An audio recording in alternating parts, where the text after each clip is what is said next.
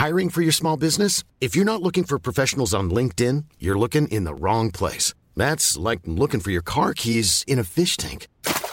LinkedIn helps you hire professionals you can't find anywhere else, even those who aren't actively searching for a new job but might be open to the perfect role. In a given month, over 70% of LinkedIn users don't even visit other leading job sites. So start looking in the right place. With LinkedIn, you can hire professionals like a professional. Post your free job on linkedin.com slash people today. Many of us have those stubborn pounds that seem impossible to lose, no matter how good we eat or how hard we work out. My solution is PlushCare. PlushCare is a leading telehealth provider with doctors who are there for you day and night to partner with you in your weight loss journey. They can prescribe FDA-approved weight loss medications like Wegovy and Zepbound for those who qualify. Plus, they accept most insurance plans. To get started, visit plushcare.com slash weight loss. That's plushcare.com slash weight loss. I'm Mark Bouris, and this is Straight Talk. Everybody clap. Everybody sing. La, la, la, la. Something that I was a part of has been a part of so many people's lives in hopefully a positive way. That blows me away. Hands in the air, rockabye a bear. Bear's now asleep. Shh, shh, shh. I think we're going to end it there. Greg's not feeling real well. Tonight, the story to save the life of band member Greg Page. collapsed on stage with a heart attack. It was at the end of a show and I felt exhausted and I collapsed. We always think that could never happen to me. Yeah. I never thought I'd have a heart attack, let alone one that nearly killed me. I guess it was that moment that I realised that I had to do something. Now the Yellow Wiggle has his own charity, Heart of the Nation. The point is this when somebody drops in front of you, we need people to understand how to respond to that. You could save a life. It's so powerful. Greg Page, welcome to Straight Talk. Thank you, Mark. Good to be here. All the uh, younger staff in here have been uh, quite excited about this. really excited, particularly Jess, our producer. Ah. um, and uh, you're one of the Wiggles, one of the original founding Wiggles. One of the just- old Wiggles. The old Wiggles, yes. well, you're still a Wiggle. It's a bit like when you're a president of the United States, you're always a president of the United States. It never Oh. Stops. An interesting way of looking at it. Yeah. Yeah. so once a wiggle, always a wiggle. Um, I'm dying to know, in the presence of uh, Australian royalty, um, how the hell did you become a wiggle? Who came up with the idea of it? Where the bloody name come from? And uh, and the whole genius behind it. Okay, so really it was Anthony Field, who was a member of the Cockroaches originally. Yep. Um, so, yeah, Anthony was studying teaching at um, university, preschool teaching uh, with Murray, who was also ended up being in the Wiggles. Then I went to university with them because I was a fan of the Cockroaches. So I grew up in high school listening to the music of the Cockroaches. I thought, I love this music and I wanted to be a musician. So when I did work experience in high school, I reached out to their management and said, I want to be a roadie. I want to be a sound engineer. And I ended up doing my work experience for the cockroaches. So I got to know Anthony through that. And he said, Well, look, you can't be a roadie all your life. You don't want to be lugging boxes upstairs when you're 50 years old. And now that I am 50 years old, he was certainly right. I don't want to be doing He said, What else would you want to do? And I said, Well, look, I look back on my time at school very fondly because I had teachers that came into the classroom with their guitars and they'd sing. And I thought, if I can use music in education, I thought that'd be great. He said, Well, you need to come to my campus, see what I'm studying, early childhood teaching. And you'll find that there's 500 girls and only six guys. So the odds are pretty good there. um, so I did that. I went to his campus, had a bit of an orientation there. And the course sounded fantastic because early childhood teaching is all about freedom of expression through music and through art and learning through play. As opposed to when you get into primary school, there's a lot of stencils that you have to fill out. Structure. There's a lot of structure to learning. And, you know, it is that way. But when you're in early childhood, it's all about just letting the child explore life and explore their environment. And that's how you learn. And I just love that concept. So, really, when I was in, it was the crossover between first year and second year, it was in the summer holidays. Anthony rang me and said, Look, I want to um, get together and write some songs for kids and see what we can do with that. So we did that. We literally got together and wrote a bunch of songs. Yeah, and Murray. So Anthony, myself, and Murray, and um, uh, another guy who was in the group at the start, Philip Wilcher was his name. He was one of the music staff at the university. we, we all got together. We wrote some songs. We recorded them very shabbily um, on a four track recorder back in the day. And it kind of just grew from there. And it was just Anthony's idea that he'd been listening to music for kids from all over the world, from Canada, from uh, America, from England. And of course, here in Australia, we have this great institution called Play School. Yeah, I remember it. Incredible. It's Yeah. been going for so many years on TV. But the beauty of Play School is that it is so directly targeted at children. There's some uh, double entendre, not double entendres in a, a dirty sense, but there's adult content there for the parents.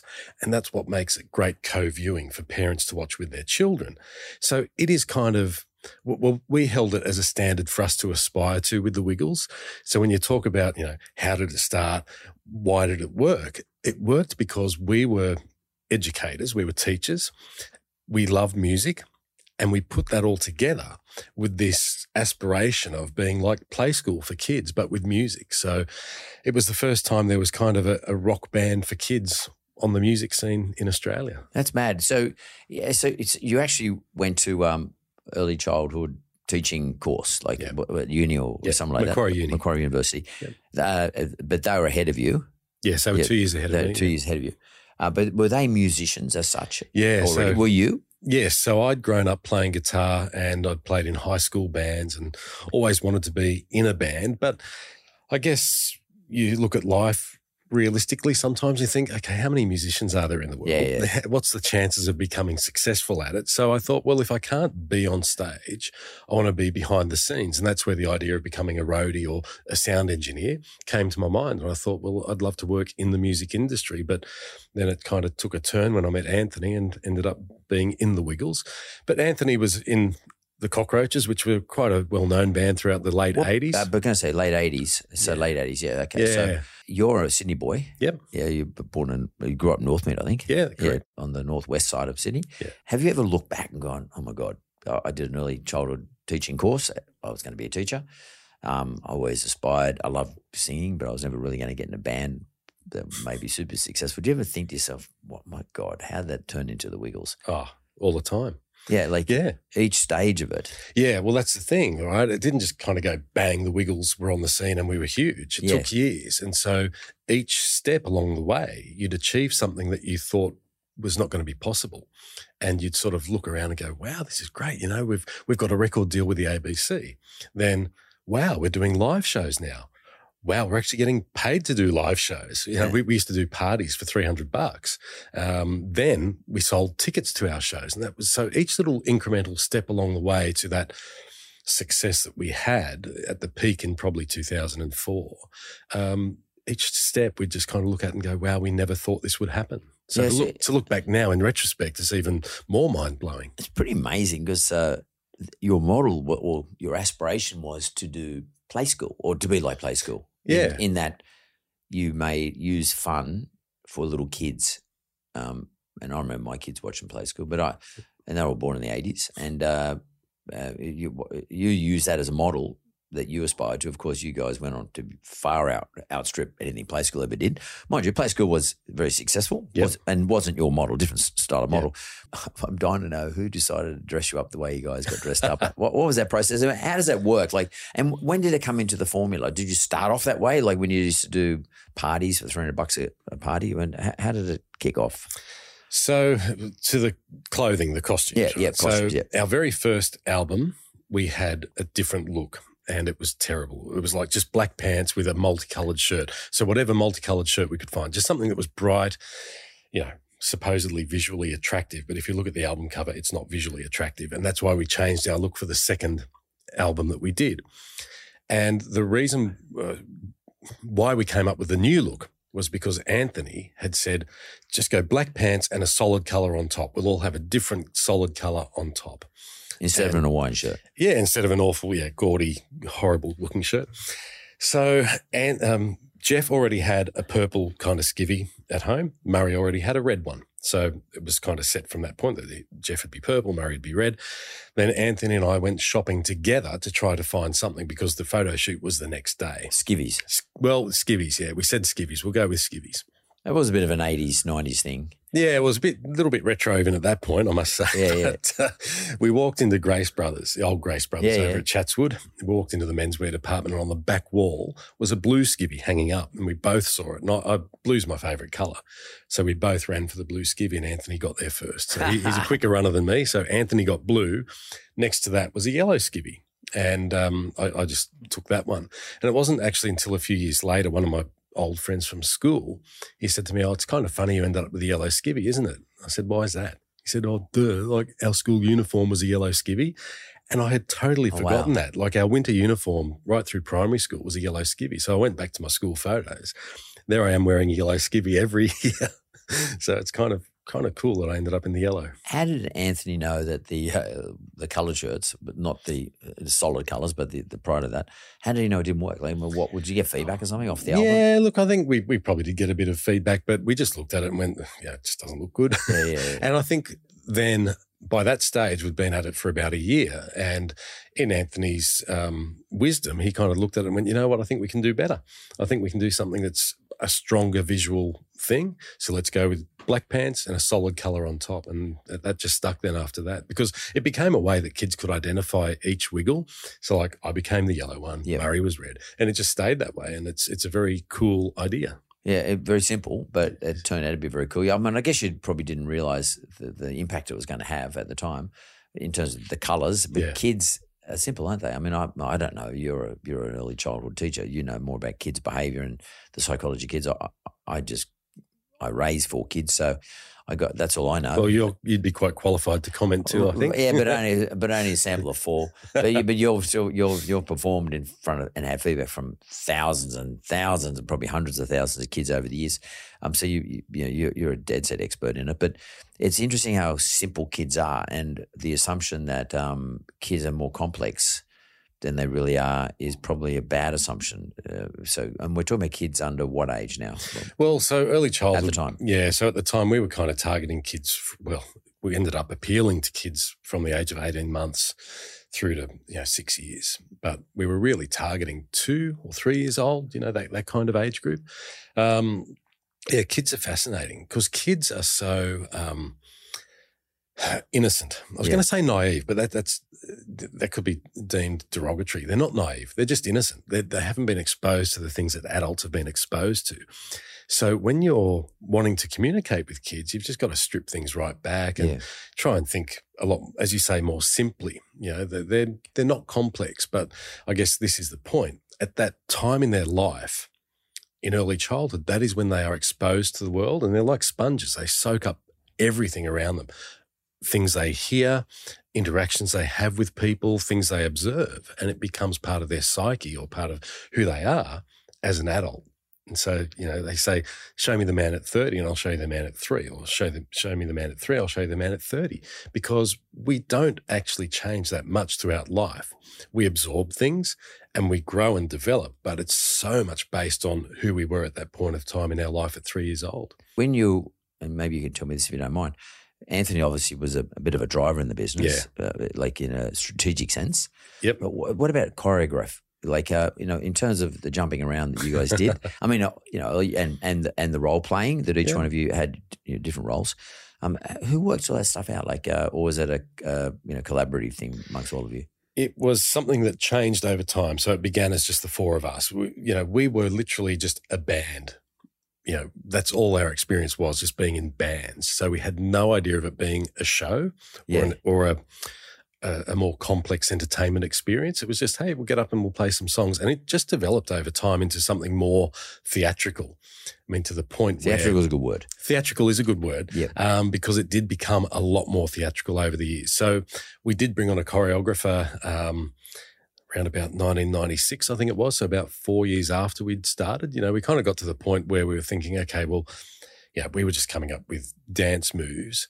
A lot of our songs kind of suggested what the choreography might be. So, for instance, we had this song called Rockabye Your Bear, and it's very simple. It's everybody clap, everybody sing, la la la la la, bow to your partner. Then you turn around, hands in the air, rockabye a bear, bear's now asleep. Shh, shh, shh. So the choreography is dictated by the lyrics yes a lot of our songs were kind of like that, where you could draw the choreography from what we wanted the kids to be doing to marry it with the lyrics. But then it kind of got to the point where after doing four or five albums, the songs got a little bit less like that and a bit more story based or character based. So to go back to your question about how do we determine the role playing in the group, the four Wiggle characters were very much just based on who we were. Right. So yeah, one of my traits in the group was that I was a magician. I love magic as a In kid. real- in real. I, I love it. Yeah, I love I love magic. magician. Oh my God, yeah, I I love it. love magic. So that became one of the things that I did in the group. Um, uh, Anthony, one of Anthony's traits is that he he loved eating, and that kind of also came from real life. Like um, one of Anthony's nicknames that we have for him was Sumo, and that came about because back in the early days of touring here in Australia, we'd be away you know, for four weeks at a time, and you know we'd go to RSL clubs for dinner, and it wasn't uncommon in the early days that Anthony would have two meals, like literally he would Eat the buffet out. he'd he'd have one meal and he'd go and order another one, and we'd say, "Man, you eat a lot of food." And he said, "Yeah, yeah, I'm like one of those sumo wrestlers. You know, the sumos eat a lot of food." And so his nickname became Sumo because he was like a sumo wrestler. Um, so that's where his trait of eating food came in the Wiggles. And Jeff being sleepy, well, I don't know where that actually came from, to be honest. Probably.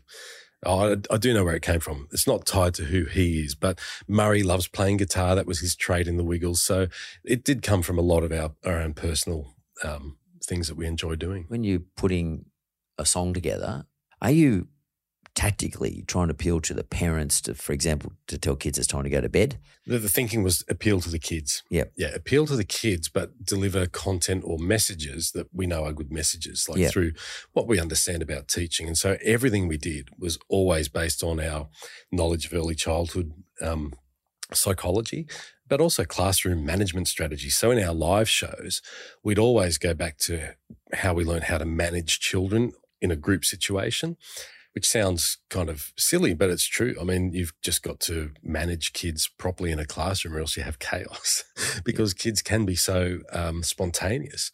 So you've got to manage them. And we do the same thing in live shows. And a very simple way of doing that, but also to appeal to parents was we didn't say, Hi, boys and girls, how are you all? We'd say, Hi, everyone. Hi, everyone, great to see you. And automatically we're including the parents because they're Yeah. part of that audience.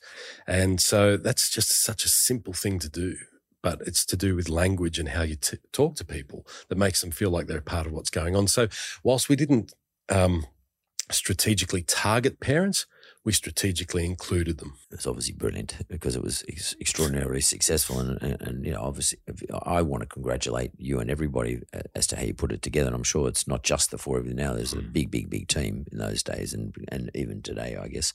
But as a as a business, especially, but getting to kids is sometimes could be a bit challenging because I, I, I imagine you would have said, I said, now, are we manipulating the kids into something or and nothing bad? But I'm Yeah, just yeah. saying, are we dragging them along sort of uh, the way we want them to go? And if so, you know, you're quite powerful in that regard.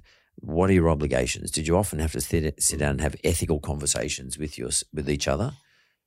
Look, I, I don't know that we had to have too many ethical conversations. I think we had a couple of ethical conversations, and certainly they came up more so in the context of merchandise. Right. Right? So I remember one conversation about a fast food company that wanted to sponsor the Wiggles. And we just thought, look, it's not really in line with promoting healthy eating. So we had to say no to that. The other one that I can remember was in terms of consumer products. So products that we'd sell with our logo or name on them. Merch. Like merch, merch, that's right. Um, so in terms of merch, um, it's funny, like we used to call it merch back in the day, but we didn't kind of think people knew what that term was, but now everybody has merch. So Yeah, yeah, so merch, consumer products. Um, somebody wanted to put our images. So our, so we had cartoon characters developed of each of our Wiggles characters. Somebody wanted to put those on kids' underwear. And we just thought, no, that's not No. right. You know, you can't have our, our images on kids' underwear. That's not right. So those kinds of things you would have to be very careful about because the way you are perceived is very important. And if you you know, if you didn't think those things through, you just go, yeah, no problem. And quite innocently, you could do that. You could just go, it's it's just our picture on kids' underwear. But other people might perceive that a different way. Particularly at a different time. Like, you Yeah. know, you could, because, you know, there's no, there's no uh, secret about the fact that we today judge what happened 20 years ago By by today's today's standards. standards. That happens all the time. And Absolutely. that can actually bring a brand down quite, quite quickly. And uh, it seems to be a bit of a, um, a pastime for, for some to do that. Um, and it's a bit unfortunate, but it's just the way things are. It is the way Yeah. things are. And you've got to think for the future. yeah, but you can't predict what you- peop- you- people's values and, and judgments are going to be. In therefore, you've got to be years' really conservative. Well, you've got to try to be, I guess. You've got to try to. I think at the time we were just trying to base what we did on what we'd learned about children and how they think and what appeals to them and what was known at the time and what we knew at the time too as uh, three males that had gone through university. We knew that we could never be above uh, suspicion. You know, you couldn't go into a change a, a, a nappy change room on your own as a male and change a, a baby's nappy. You had to bring a female with you, so you, you couldn't do those kinds of things. You had to be very careful In those days, in those, so that's 30 years ago. Yes, we, we- we were told in, in university, you know, you cannot be left alone in, a, in that kind of situation with a child. You've got to be always there with somebody else. even if it's your own child. Well, probably not if it's your own child, but certainly in a childcare centre or, Yeah. you know, if you're looking after kids, you know, you can't take them to the bathroom on your own. You've got to be very mindful of the fact that you're not above reproach. You're obviously an entertainer. You know, you're creating theatre, which obviously you love. It's so cool. It's fun. But that's sort of on the surface. And we just talked then about sometimes having to consider the ethics. But what do you really see yourself as? What What was the real role of your organisation? Well, I think we were trying to deliver educational content to children in a way that they could play at home. So getting kids up and dancing, getting them moving, getting them connecting things that they see as part of the Wiggles with what they experience in life. So it's being that conduit between the TV and life so that we're showing them things that you know happen in real life, connecting them to songs that they always remember. So you know, it's crazy today. You know, Jess, your producer, will probably know fruit salad, yummy, yummy. It's so when you talk about were we manipulating kids, many people have said, were you brainwashing kids like, you know, fruit salad, yummy, yummy? Well, I guess we kind of were, we, but we weren't doing it for any- Purposely.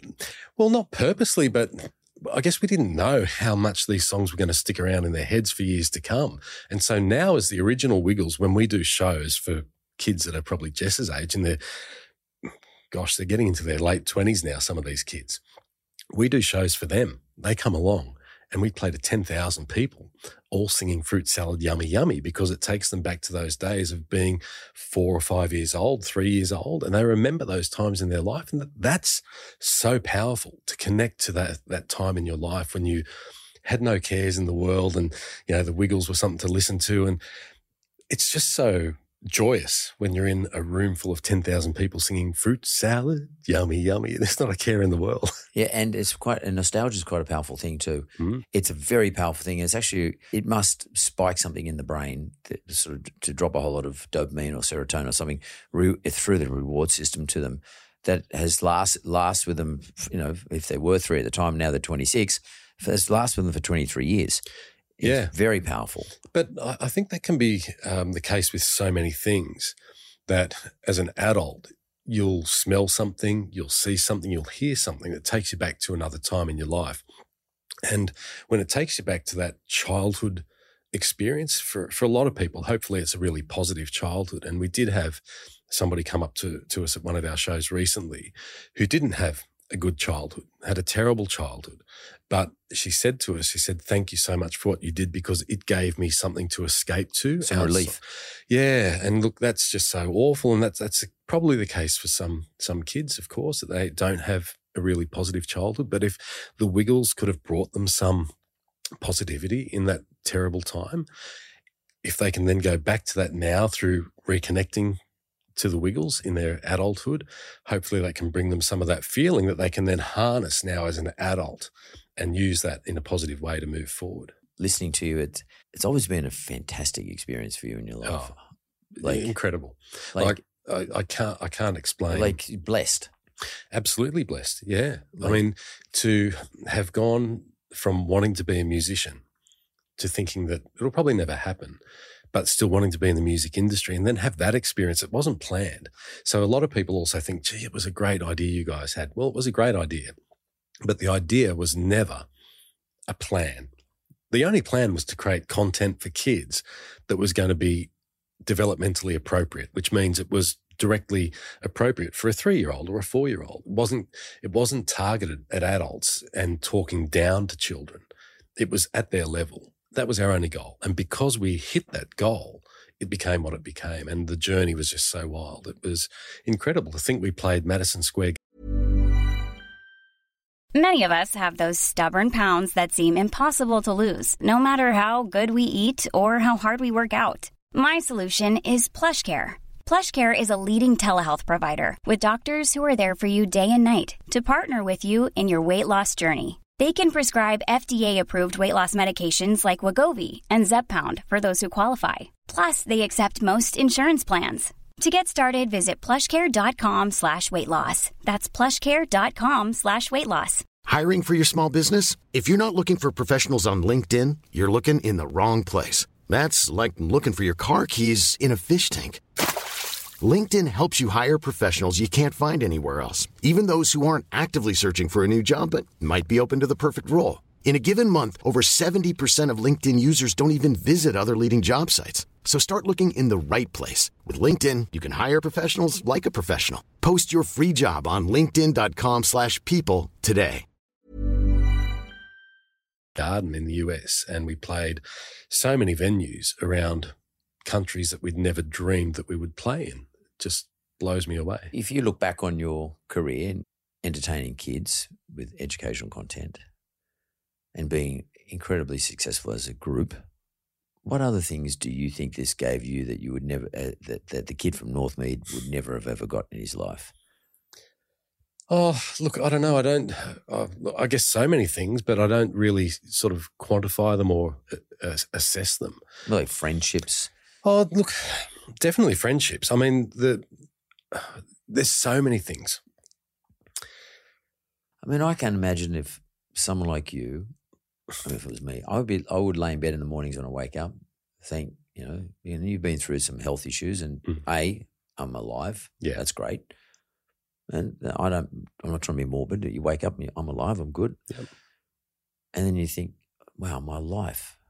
I mean, we talk about it being a blessing, but what what did I get out of all this stuff? I mean, I've got great friendships. Um, you know, so what you recognise everywhere else, but you've travelled. You've done things that the kid from Northmead who used to wear the yellow uniform in the in the winter may never have had unless he crossed paths with these individuals. and Yeah. did- and you went and did what you did. Oh, look, I guess in a spiritual kind yeah, of way. that's what I'm talking about. Yeah, I, I'm kind of connected to the fact that something that I was a part of has been a part of so many people's lives in hopefully a positive way.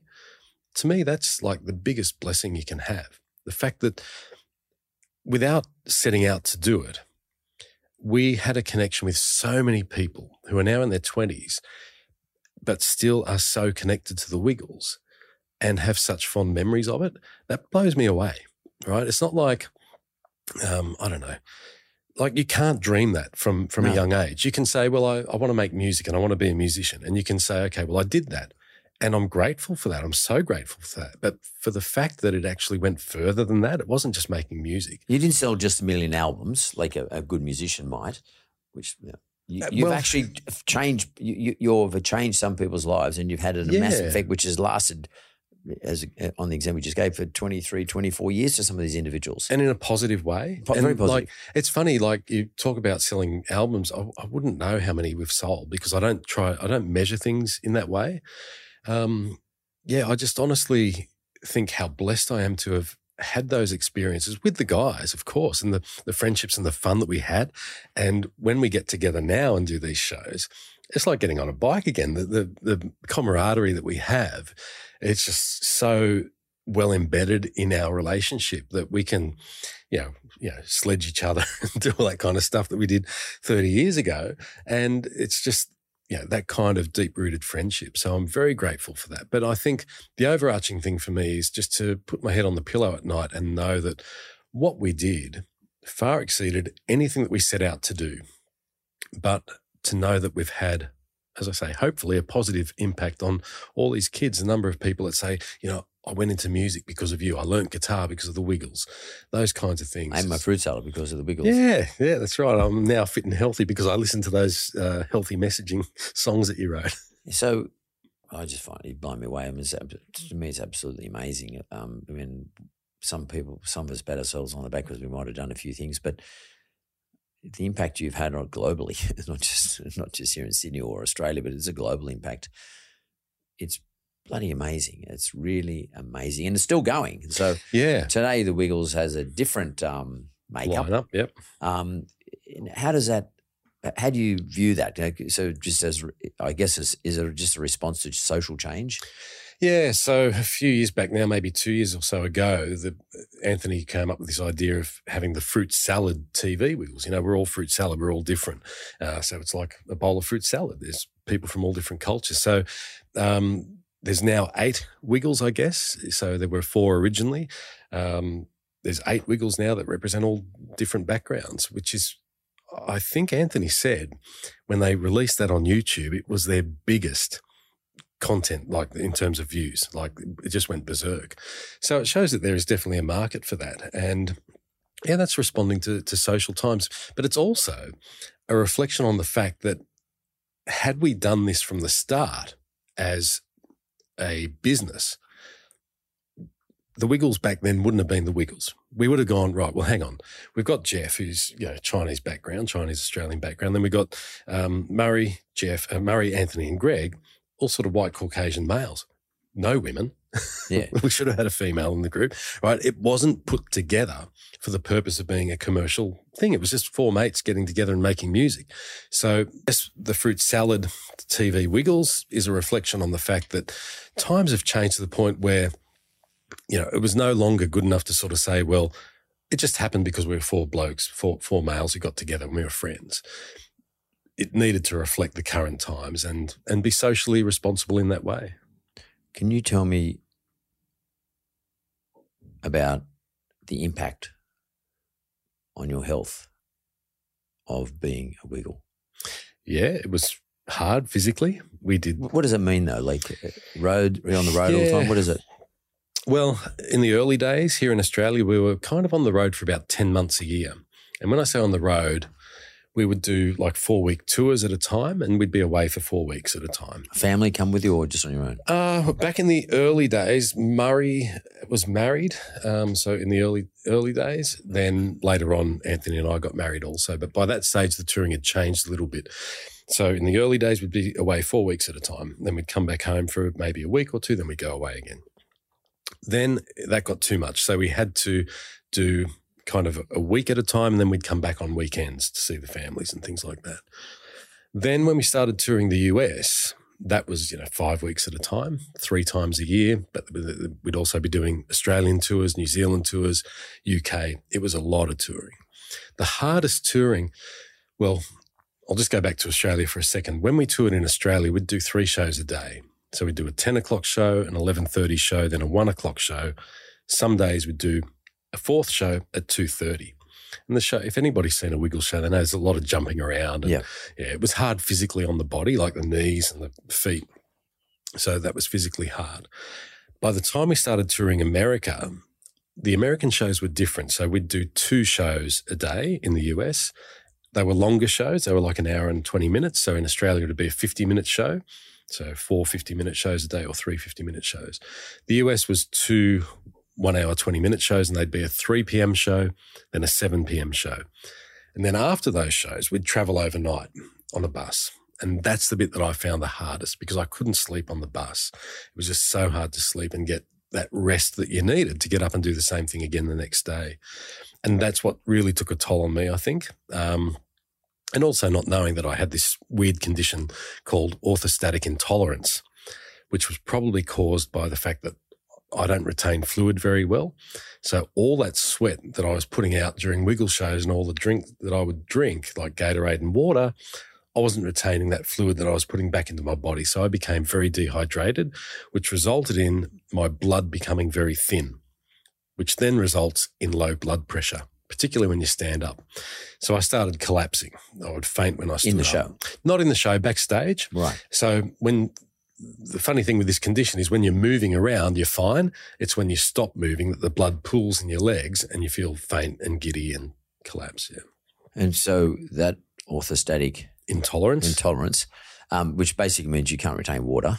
well, no, it means you can't remain static in an upright position. Right. But it was caused by the fact that my body wasn't retaining the water. But then later on, you had a heart attack later on. Later on. So, yeah, Yeah. That, that was early in the days. That's why I left the Wiggles in 2006 because of that condition. It was debilitating. Yeah, didn't, didn't know what was wrong. And at that time, I actually had my heart thoroughly investigated and the doctors all sort of said, yeah, that's pretty good. Because that would be the first place to go. If, if you're right. feeling anything, so you've got a heart problem, Yeah. potentially. That's right. So they did all the stress, Stress tests. and tests, the, You know, like they put you, do they do the um, uh, calcium scores? no, not the calcium score, but like an angiogram. Oh, and, oh, you Yeah. went the next step. Yeah. Okay, an Yep, angiogram. so. Make sure there's no blockages and the, the valves are all working and you got the tick of approval. Yeah, yep, all, all good. So, But then what caused the heart attack?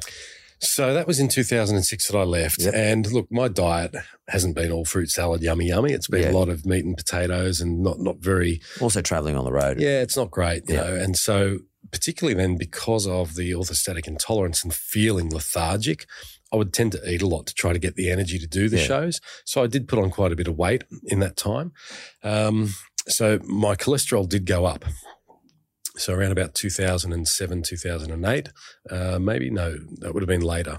Might have been 2010. My cholesterol was 6.6. Wow. So I had to get that down. And I did. I got it down. And, um, but at that point in time, because I'd had all the tests previously and I thought my heart was good, I didn't bother doing any other tests because my blood pressure was fine, no family history, no diabetes, none of the other risk factors. And having got the cholesterol down, I didn't know there was any issue.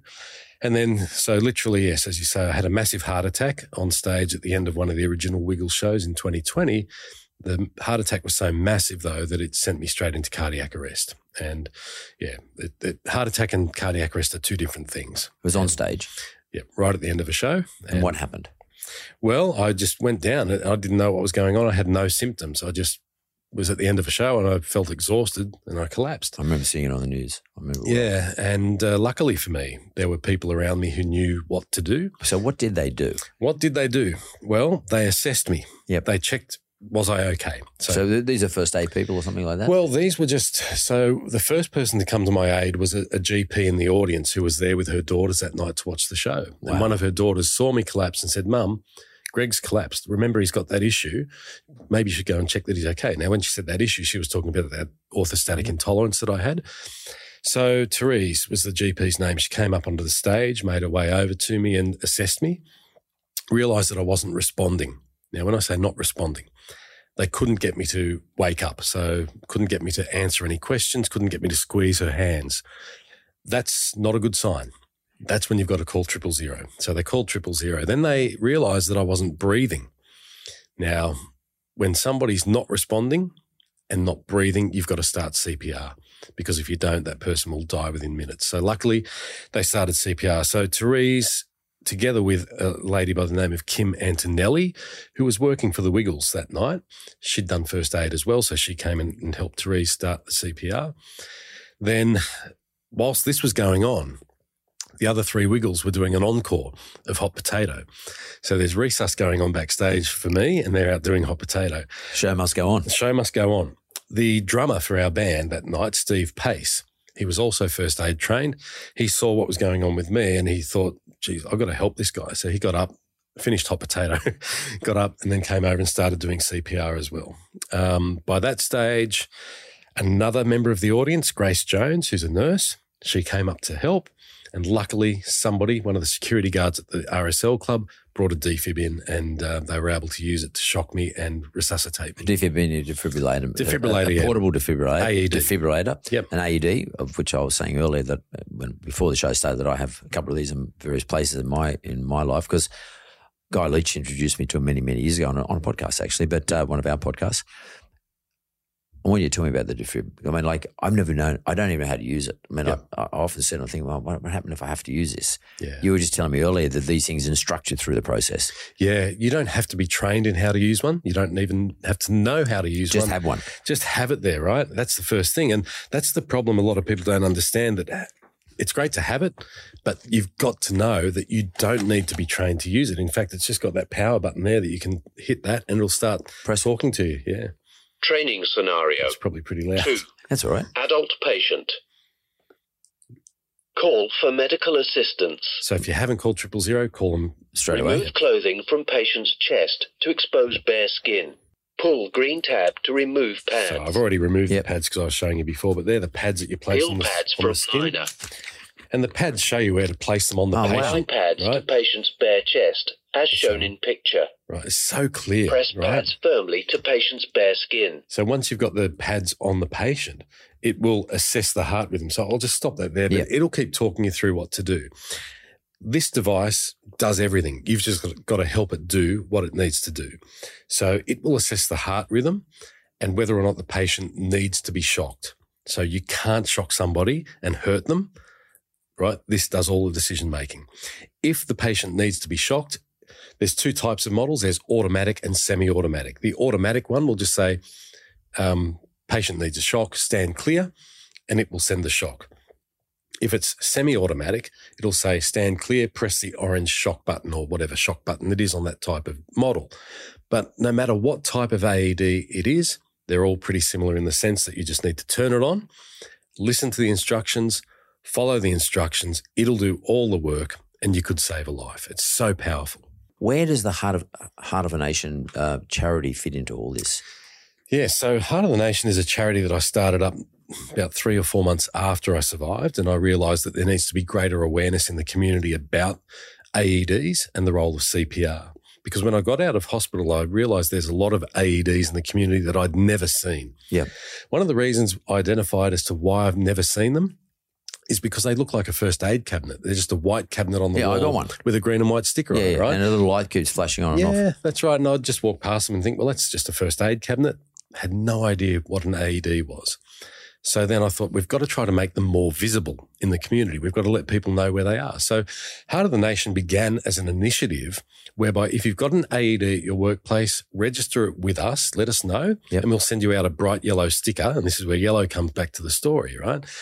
A bright yellow sticker to put on the front door or window of your business so that people coming in and out or walking past get to know that there's an AED at that location. Because if somebody goes into cardiac arrest just around the corner or down the street, if they don't know you've got an AED, they can't use it and they can't save a life. How do you get the yellow sticker though? Like, Yeah, so you you log onto our webpage, heartofthenation.com.au, Yep.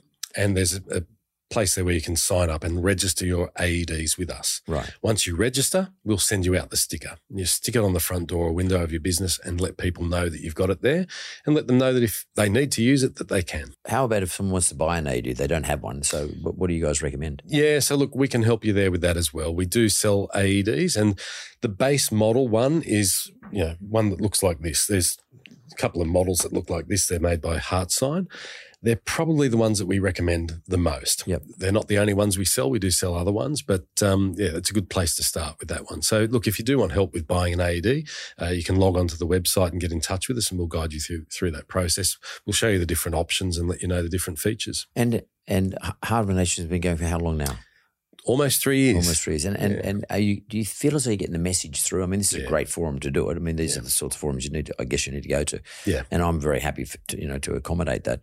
I mean, apart from the fact I, I get to hear a great story and meet one of the Wiggles, like, it's, which is amazing. But, um, and you're using your position of fame, so to speak, profile, I call it Yeah, profile. I guess. yeah, profile. Yeah. to do a good thing. Um, that's there's not enough that happens in our in, in, in this country at least.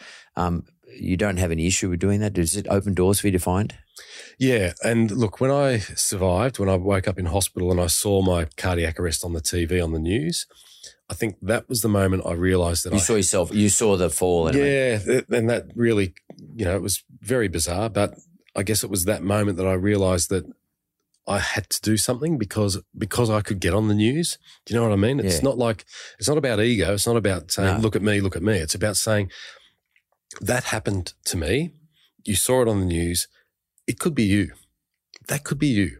And the fact is that 27,000 Australians every year suffer a cardiac arrest out of hospital and only 10% survive. 90% don't survive. And we can change that. We can change it with greater awareness about how to identify someone in cardiac arrest, um, that we need to call triple zero, start CPR, and have an AED. And you know what? Only 2% of cases of cardiac arrest get an AED used on them before the ambulance arrives. 2%. And what's interesting about that too is maybe what we need to do is all all of us need to start to take notice where the AED machine might be. Correct. Because most of us don't look out for these sorts of things. We're, we're not, it's not part of our psyche. Yeah. It's not part of, right? We always think that could never happen to me. yeah. That was me. I never thought I'd have a heart attack, let alone one that nearly killed me, right? One that sent me into cardiac arrest. My wife's a cardiac nurse. Wow. Yeah. And she would always say to me, Don't have so much butter on your bread. Don't have so much butter on your toast. Don't eat the chicken skin. Don't have so many sausages. I thought I was okay because I could exercise without any of the symptoms or warning signs that they talk about. So I was playing competition cricket, competition tennis. I was walking seven and a half Ks in an hour every day. No problems, right? But I dropped dead. And it could be anyone out there in the community. We need to have this on our radar because it's happening. Not every day, everywhere you happen to be, but every day there's about 80 people that drop dead and need to be resuscitated. And I, I guess I'm going to finish off with something that I find re- really curious, but and I'm a great fan. Is that you have a massive Elvis Presley collection? I understand. You're a big And- fan of Elvis, are you? Oh, sure, totally. wow. And um, and what's interesting about that is both he and his daughter uh, died from cardiac arrest. Um, it- there's obviously you've always been an Elvis fan, so you didn't know he's going to die of cardiac arrest. But do you see the um, interesting sort of uh, parallels there with what's? I mean, you're you're obviously a massive fan. Yeah, look, I'm I'm a massive fan of. I mean, I love Elvis's voice and his singing. What really appealed to me about Elvis when I went to Graceland was how philanthropic he was and how spiritual he was. So it's the stuff about Elvis off stage that fascinated me most about him. So getting to know his story and seeing, you know, walking through Graceland, which is now, well, was his home. It's now a museum, more or less. And you can walk through there and you can feel that connection to him as a person. So that's why I started collecting items to, to put on display here in Australia. So I've got a small museum out at Parkes. It's, it's quite small. And I have scaled back now. I, it's not um, something that I'm actively doing anymore because my time is spent on my charity. But that understanding who somebody is behind the scenes, I've just found that so interesting. And yeah, as you say, he, I mean, everybody dies of a cardiac arrest. Cardiac arrest means your heart stops beating. Yeah. So everybody's going to die of a cardiac arrest. Eventually, It's what to. causes it. Yeah. And at what time it happens, right? So when it's unexpected, that's what we call sudden cardiac arrest. That was my cardiac arrest. It was sudden. I didn't know I had heart disease. It wasn't diagnosed. So for my family and my friends, it was like, what the hell? This guy's just dropped dead. They're the type, types of cardiac arrests that we're talking about. Now, Elvis, look, there's a lot of talk about what caused his heart attack or cardiac arrest. Even Lisa, I don't know. The point is this when somebody drops in front of you, we need people to understand how to respond to that. And, you know, whatever the journey is in life that you have, whatever your connection is to other people, whether it be a celebrity or, or whatever, we're all the same. We're all human beings. especially when the heart stops. Absolutely. And, you know, I think that connecting to people through stories and their perceived commonalities in life, um, I think that's a really powerful thing. And, you know, to look back on my life and think that these 20 something year olds at the moment are connected to the Wiggles through the music that we created, well, it's an absolute blessing. Well, you, you have lived a life of being a great storyteller, and that got you you quite a great deal of success. But it seems to me you're still telling a story uh, in relation to, you know, you're telling your personal story now about how to save people. And, um, you know, you talked about Elvis being spiritual and, you know, and, you know, having the sort of ethical views in the, the sorts of people he helped. Yeah. And uh, to be honest with you, like uh, I never expected our conversation to end up there with you because you're doing exactly the same. You're pretty much uh, expressing your own spirituality to all of us, and and you're still doing it. Um, you're still a wiggle, and you're, and you're still um, looking after. Now you're not talking to kids so much under fives, but you're now talking to those kids who were under five now in their twenties, and you're sort of saying to them, hey guys, just think about your health and think about you know how you can help somebody else, and and remember the yellow wiggle and. Uh, Put a yellow sign on on the front of a window of a shop front or wherever it is where there is an a- AED to make sure that you can help someone. I think that's that's still magic, mate. You're still doing the magic. Yeah, thanks, Mark. No, I appreciate it, mate. I know. I appreciate this. This has been unreal. Thank you.